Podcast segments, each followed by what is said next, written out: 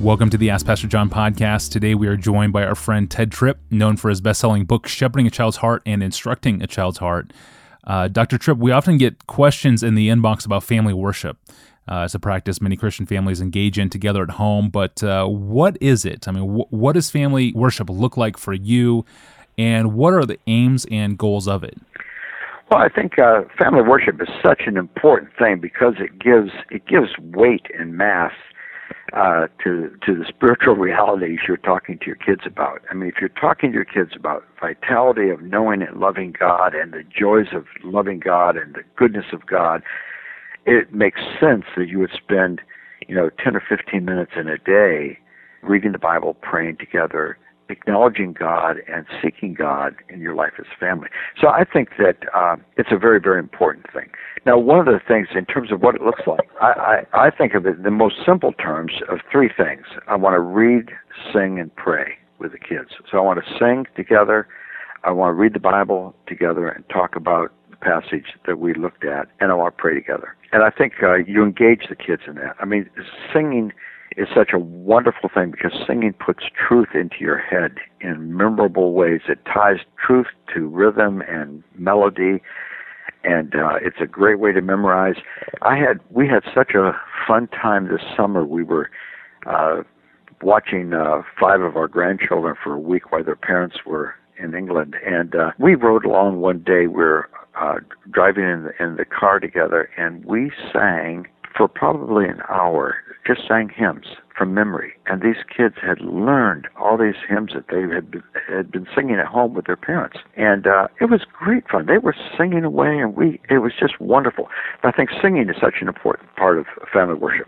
Reading the Bible, you know, uh, reading the passage, looking at the passage, talking about it, is is is key, and then of course praying and, and saying to the kids, you know, we want to pray, we want to pray about the passage, we want to pray about any family needs we have at the moment, you know, and the whole range of things. Uh, Daddy knows we need a new car. Let's pray that God will help us to find a good car uh, that we can afford that will meet our needs and so forth. And, and so you're making that car purchasing decision a matter of prayer. Help, you know, that God will give us wisdom, lead us to the right car. Um, you know, we prayed when our kids were little. We prayed for sick uh, cats and dogs. You know, and uh, I mean everything. Whatever the kids were concerned about, if it was their concern, we wanted to convey to them the truth that God is concerned with the things that we're concerned about. That God is good, and He He He loves us, and He is he he is open to our prayers and there's nothing too small there's nothing too big to bring to god. So i think th- th- that's a very very valuable time. I think scripture memorization is another great thing to add to that. We used to memorize uh, we memorized we started memorizing psalms together. We and we went to whole chapters of the bible. I mean, you know, big chapters like, you know, the high priestly prayer. That's such an important chapter John 17 you know the the love chapter in First Corinthians 13. You know those kinds of things. The the the whole Christology there in Philippians chapter two of this mind being you that was also in Christ Jesus. But we found it was very easy to memorize with kids simply by reading the passage every day. If you read it every day, within two weeks your kids have it memorized. Uh, you know, a month or so later, you and your wife will know it. It's very easy to memorize uh, with kids.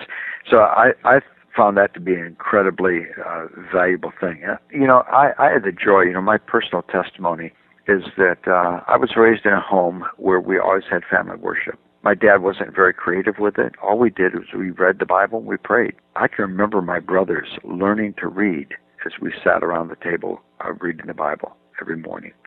And you know, times when they stumbled through the words and had to be helped with a lot of the words, and eventually they could read them all uh, fluidly and we prayed together. That's all we did. And you know, Dad made very little commentary. It wasn't really. I mean, I think there's much more he could have done. But the fact is, we had that 10 minutes every single day before at the beginning of the day. That's when he chose to do it, where we read the Bible and prayed together. There was that acknowledgement of God and God's place in our lives that was part of every single day. And uh, I think that was incredibly significant for me. And I, I think, you know, of uh, my brother Paul and I and the opportunities of ministry that God has showered on us. And I think that in many ways, uh, that heritage uh, has contributed enormously to, uh, to our lives and to our ministry.